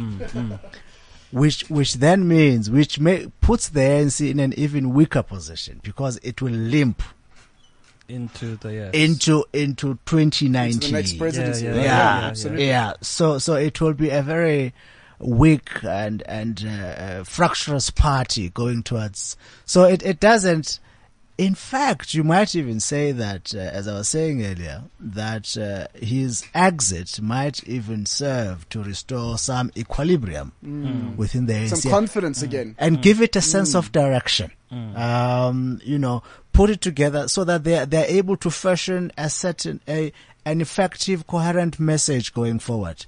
Because now they have several messages. They are playing defense most of the time. Uh, you know. Opposition parties. I mean, you should have seen yesterday's uh, debate. They were just going for them, and and ANC. Uh, They could not MPs, respond. They couldn't. They couldn't howl. They couldn't do anything. They're just They sitting there and taking it like a caca. Yes, Yeah, yeah. yes. You I'm. I'm I'm very interested to to you know uh, uh, always a, a a thermometer litmus test in my mind with the ANC is Secretary General um, Gwede Mantashe and what he has to say about things. I heard him on the radio last week after the SONA discussion, and he got lambasted uh, by a, a South African journalist, and he couldn't respond, which is not normally his his way of you know he normally puts people in line very very quickly, and I think the reason he couldn't respond is because he didn't believe what he was saying anymore. He's done so much defending over the last few years. Yeah, I, I think I think he he's one of the few people when he came in he talked a lot of sense. Again, And then he indirect grew- discussions is what Yeah. Khabisi is. you know, you know the picture that keeps coming to mind uh, as as Bumkebisi says this this person used to talk a lot of sense. You know that Zapiro cartoon of uh, of of the, the you know the the youth league leaders over time and and they gradually grow a shower on their head and then they become rabbit monkeys. Yeah. I didn't use the word monkeys, but say, okay. but that's that's the Zapiro cartoon. It's not me. It, it, it's increasingly just seeing all these people that have grown showers on their head. Do you think they're all just compromised and and as a result, none of them? In fact, uh, who was it? Was it was it not the Minister of Basic Education uh, who just plainly, Angie, yes. yeah, plainly came out the other day and said, you know, at, at at a certain stage, you're just too old to tell lies. This is horrible. Wow. yeah, yeah. Gwede, Gwede was also very frank, Mm. and and um, you could be honest about things, especially if you have to talk about harmless, innocent mistakes, Mm. and and then then the president starts doing what he does best. then, then, you see, then then you can't defend that anymore. You know, then you you you, you face these uh, journalists uh, who want answers, and you then turn and become belligerent Yes. which is what happened to him. He became hostile Mm. because he can't defend him anymore. So he has to feign some complaint, some grievance against the journalists. He has to throw them off track. He has to intimidate them. Then he, he became somewhat unhappy and grumpy and, uh, and now he wants to be president. He realizes that his, his, Oh. his Oh, he- image. he wants to be president? Deputy. Mm. His Wow. image has taken a knock. I mean, his image took a knock drastically. And he started in the last year or two, started distancing himself from JZ. He says he's never been to Nkandla. The ANC doesn't have a house called Nkandla. Whoever owns Nkandla must defend the issues around Nkandla. Wow. Um, you know, he, a week or so ago, he said, yes, uh, certain, the Guptas have captured certain people in the ANC, not, Not the, the whole ANC. ANC. Mm, mm, Um, yeah, so he, he's, um, he's really distancing himself and, uh, that's what he needs to do because, uh, to be associated with Jacob Zuma these days, it's a, it's a major liability. And that's what, uh, um, make, that's what make, um, Nkosazana Zuma's prospects of succeeding a former husband somewhat bleak because of that association. Of course, we can't, we can't fault her for having been married to this man, uh, but the point is, they do share kids. That's one. And secondly, uh, her campaign currently seems to be propped up by the same network mm, that propped up. Zuma, Mm. the Premier League. Mm, You know, mm, and all mm. of them uh, are not entirely honourable. Yeah, beneficiaries of the patronage. Let's look at the other alternative. So you, you say impeachment is probably the, the, the, the most plausible way in which uh, this term might end prematurely. Um, a- a- an overthrow, a, a coup. Do you think that uh, this is a plausible risk to the Zuma administration, or does he have the number one? Does South Africa is South Africa just not that type of a country, and does he have the security cluster in such a hold that this is this is actually not even a possibility? Because you talk you spoke about the capture of business, and business can certainly fund coups, no? Yes, of course. No, no, no. Business, uh, business are not entirely honourable as they like to claim that. they're not in, they're not honourable. yeah. And, and and they don't talk morality there. you Yes. know, uh, they talk top dollar. Yes. Um, the army, the army for now is still fairly behind the ANC. Um, there's a great, great uh, emphasis uh, and yearning for stability. Um, so I don't, I don't see that there isn't a gap between the political elite and the military brass. Mm. Um, that's one. And the ANC has managed to, to take it over, you know, senior appointments, this and that. It's not like you have the army controlled pretty much or predominantly by old Afrikaner generals and the politics are, are controlled by the ANC. You have a nice fusion, nice balance. Um, so I don't, I don't see, I don't see a, a coup, but you might see a lot of uprising Mm. uh, popular uprising, um, which would force the ANC to to perhaps consider the issue of resignation of JZ a lot quicker than they would have hoped. Mm. Um, And and EFF certainly has the muscle to, to, to, to drive that. yeah, I mean they they mobilized fifty people the other day. 50,000 people. Yeah, a thousand on a Tuesday.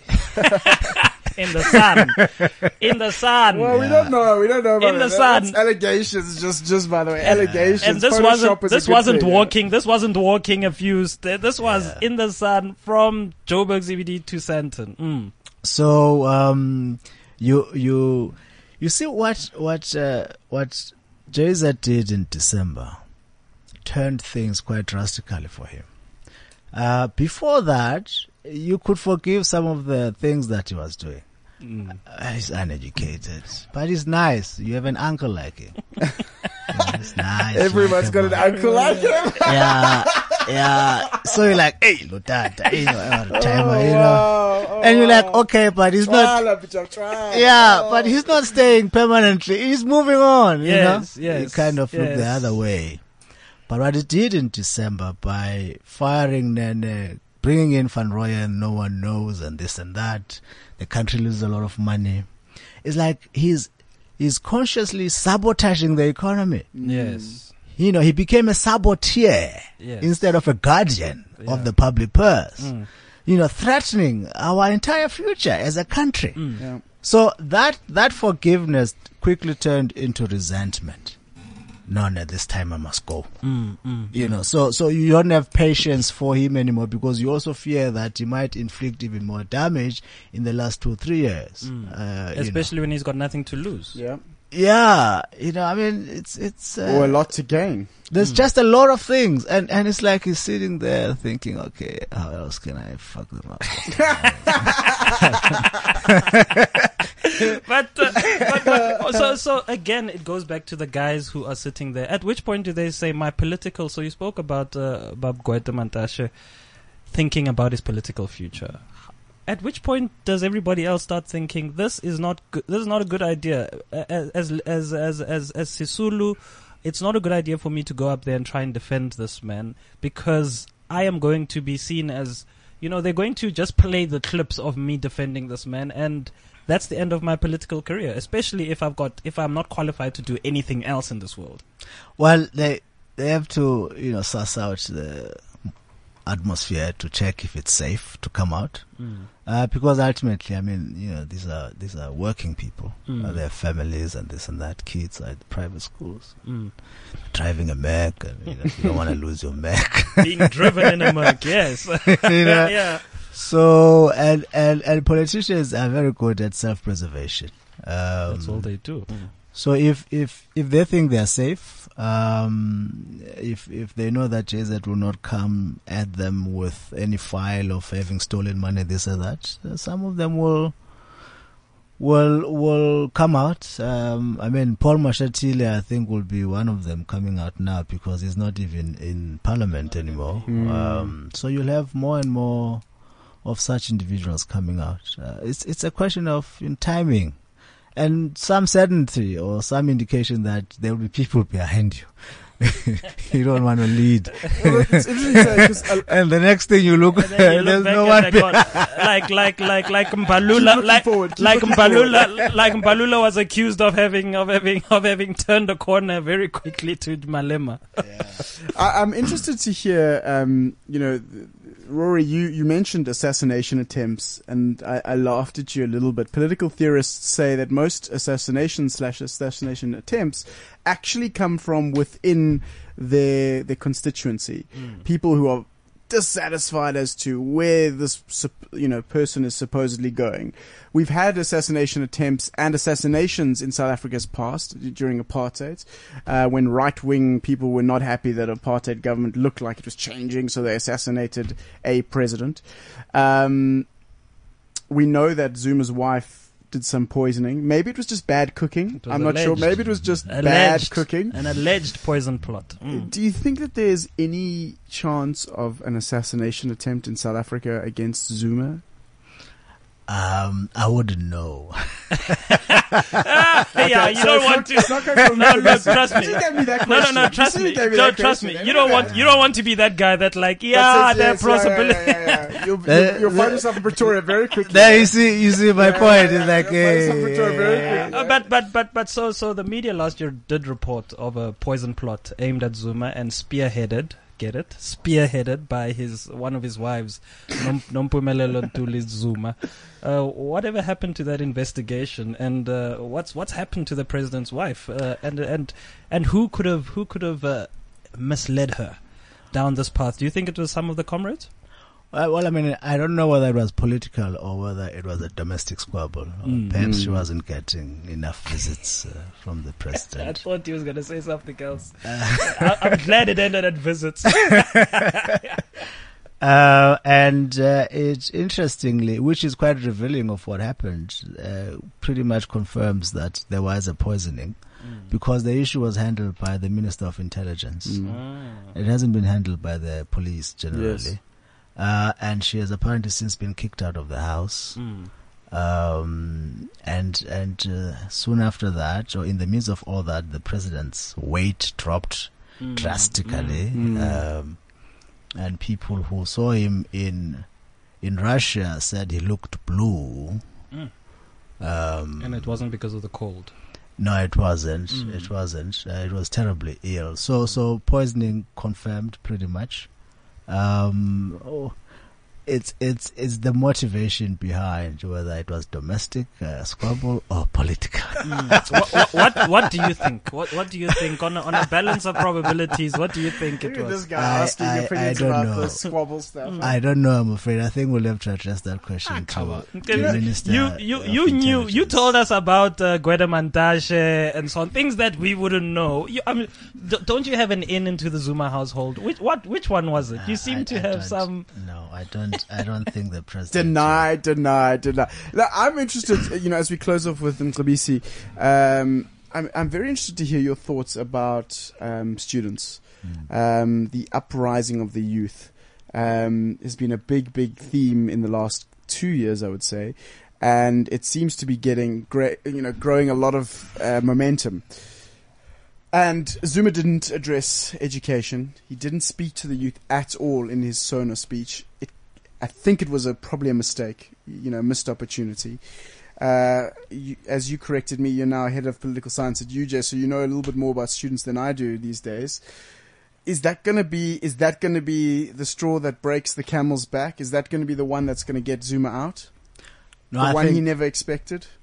I think they've been quite good with responding to that to that demand, um, and that has been the best thing uh, that has happened in the last uh, two years or so. Um, because education really is is a is is a very fundamental enabler. Um, you know, for especially for black kids, working class kids, to make it into middle class circles, um, and and they, they have a lot of support. Uh, public support behind them. And that is why the ANC didn't quite resist that that much. um, because it's also part of the Freedom Charter, uh, to some degree, that you cannot deny. Uh, Education for all, right? It's also punishing them for the disadvantage of the past. Um, you know, so yes, it was, it was a mistake. They were panicking. They were focused more on, on the economy. Everyone wanted to avoid being downgraded. Um, my sense is that uh, um, uh, Dr. Blade Nzimande, when he's not uh, focusing on Communist Party things, will pay a great deal of attention on this thing uh, during his speech. It's it's they know that they keep they need to keep the youth uh, constituency behind them. They have seen that uh, the youth hasn't lost its uh, mojo. Abasha bamandla, ne? Yeah. Exactly, and and um, and they wouldn't want a repeat of what happened. So Blade Nzimande will tell us a lot more when he does speak in Parliament. Wouldn't they be see as we wrap up with you? Um, three years that we, we have to wait for Jacob Zuma to leave office. The South African citizen is sitting there and saying, you know, this is an abusive relationship that I'm in. Um, not just with Jacob Zuma, but just generally the electoral processes. We, we're told to participate, but I have five years. Five years of this, and there is no recourse in the middle of that to do anything. You know, once the party, as we've seen with the ANC, once they've they're in parliament and once they have uh, elected the president essentially there's nothing that the man in the street can do about that uh, the party can just surround him and insulate him even when the people that elected the party are demanding that he goes where to from here? What needs to change so that so that South Africans have more recourse, and maybe that w- which might make the presidents that come in future to feel like you know what I have to keep these people happy. I can't continue the way that I'm continuing. Um, political system is uh, by and large a reflection of its own citizenry. If we are uninterested, uh, then they can get away with a lot of things. But if we, when we do get unhappy and we show that unhappiness, then they are likely to respond. We have uh, local government elections coming up now. Uh, I'm told August somewhere there. And then, you know, you would have to exercise your vote in a way that shows your unhappiness. Uh, and beyond that, there will be protest most likely um, to register people's unhappiness about this and that. You need to participate in that. You need to call into radio stations, participate, and, and show your unhappiness. So, so, in other words, you need to be a vocal citizen. Um, and and that's that's the good thing about South Africa to some degree that we still have our culture of protest. We are aware that we deserve a lot better. Uh, people died for where we are now. They surrendered their lives so that we could live in freedom. And and and whenever we are unhappy, we we manifest that unhappiness. Uh, and one hopes that we keep that tradition because that tradition is our only defense against abuse. Mm. And uh, so practically, you're saying that to get onto the streets, go and join the the students um, on UCT campus in UJ. That's the only way that we're going to be heard. I are there other ways? Because it seems that's just those are the. It seems government won't listen to to us unless we're burning something. Well, that's in a in a democratic society. Those are the most effective ways. They are not the only ways. In fact, they are the most effective ways. Um, you know, stop whining over dinner, uh, wine and this and that, and do Mm. something. That's a good way to end it. There Andrew, you go. Ish. Let What- me see. You have been a light of uh, a lot of intellectual stimulation for, for me personally. Thank you so much for joining us in the studio. Uh, it's M- Mcebisi Ndletyana, uh, head of political science at UJ. Have I got that right? Not head, uh, but uh, professor of political Professor. Uh, let's just get you. Let's just make you head. It's fine. Everyone's doing it these days. Everyone's doing it these days. yeah, with JZ's connections, I'm sure. Exactly, exactly. Everyone's doing it these days. Everyone's doing it. Thank you so much for joining us in the studio. Uh, we also spoke to Chris Vick and Marianne Merten from the Daily Maverick. Rory, very quickly, three years. Do you think he will last? I, don't know. So I still have that worry that, uh, and uh, we didn't ask them. Tabisi. Let, let's let's just ask him very quickly. I know Duncan wants us to end. Thirty seconds. We are facing a potential uh, downgrade uh, uh, to junk status. If we remove a president, isn't that just going to make things worse for us? If the replacement is better than the person being removed, then I think that will be a best way of restoring confidence that things will be different for the better. Yeah, even if it's our second president who does not complete the term, w- w- would that signal anything? And might that create a precedent for others to say, "Oh, okay, so if somebody comes and wants to sweep clean and remove corruption, we're going to remove him as well." It's it shows that when something goes bad, when we have mediocrity, we can sweep it away and aim for something better. Mm. I don't think anyone can complain about that. Yeah, especially uh, as far as Zuma is concerned. Mm. Andrew, you are very angry, and this is why we're having this show. What? Do you, how do you feel now?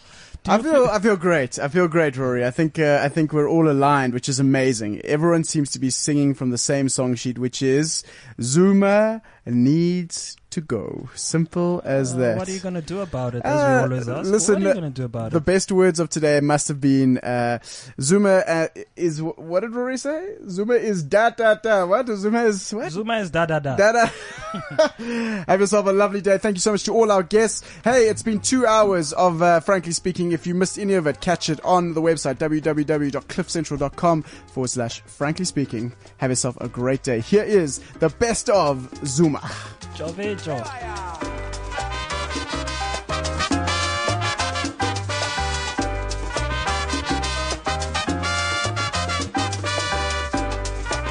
I've never dodged questions in this parliament. Your legacy can be summed up into three things. Mushini wam, There is no case against me. Nkandla, I never took up a, a penny. Guptas. He made a serious error when he appointed Van Rooyen as a Minister of Finance to appease the Guptas and in doing so, wiped out almost 700 billion rand of wealth in South Africa. The president remained silent. We can tonight discuss the job of one man, There's no money that I'm going to be paying back. or we can discuss the jobs of 8.3 million. Even if we are discussing very serious matters, a man stand up, point of order. Yes, They do not get any living wage and they do not qualify for houses, cars, clothes, and education for their children. Nkandla. Thixo waseGeorge Cox. We cannot respect a man personally responsible for the building of Nkandla and the firing of Nhlanhla. A broken president, a broken country. My babu. Wanda msebenzi. Imali yodwa engekho. Because if he was an honorable man, he would do the honorable thing and resign. Give us a mandate, Msholozi, to handle your exit in a dignified manner. Further, and to avoid another embarrassing sitting president scoring own goals He has stolen from us. he has Honorable collapsed the economy of South Africa. He has made this country a joke. And after that, he has laughed at us. We cannot allow Zuta to do as he wish in this country. We are not going to allow that. Will we are doing, of- we the are doing what we are doing because we do not recognize The him of the Black as Rock, our president. please remove he the is members not who have our been named. president.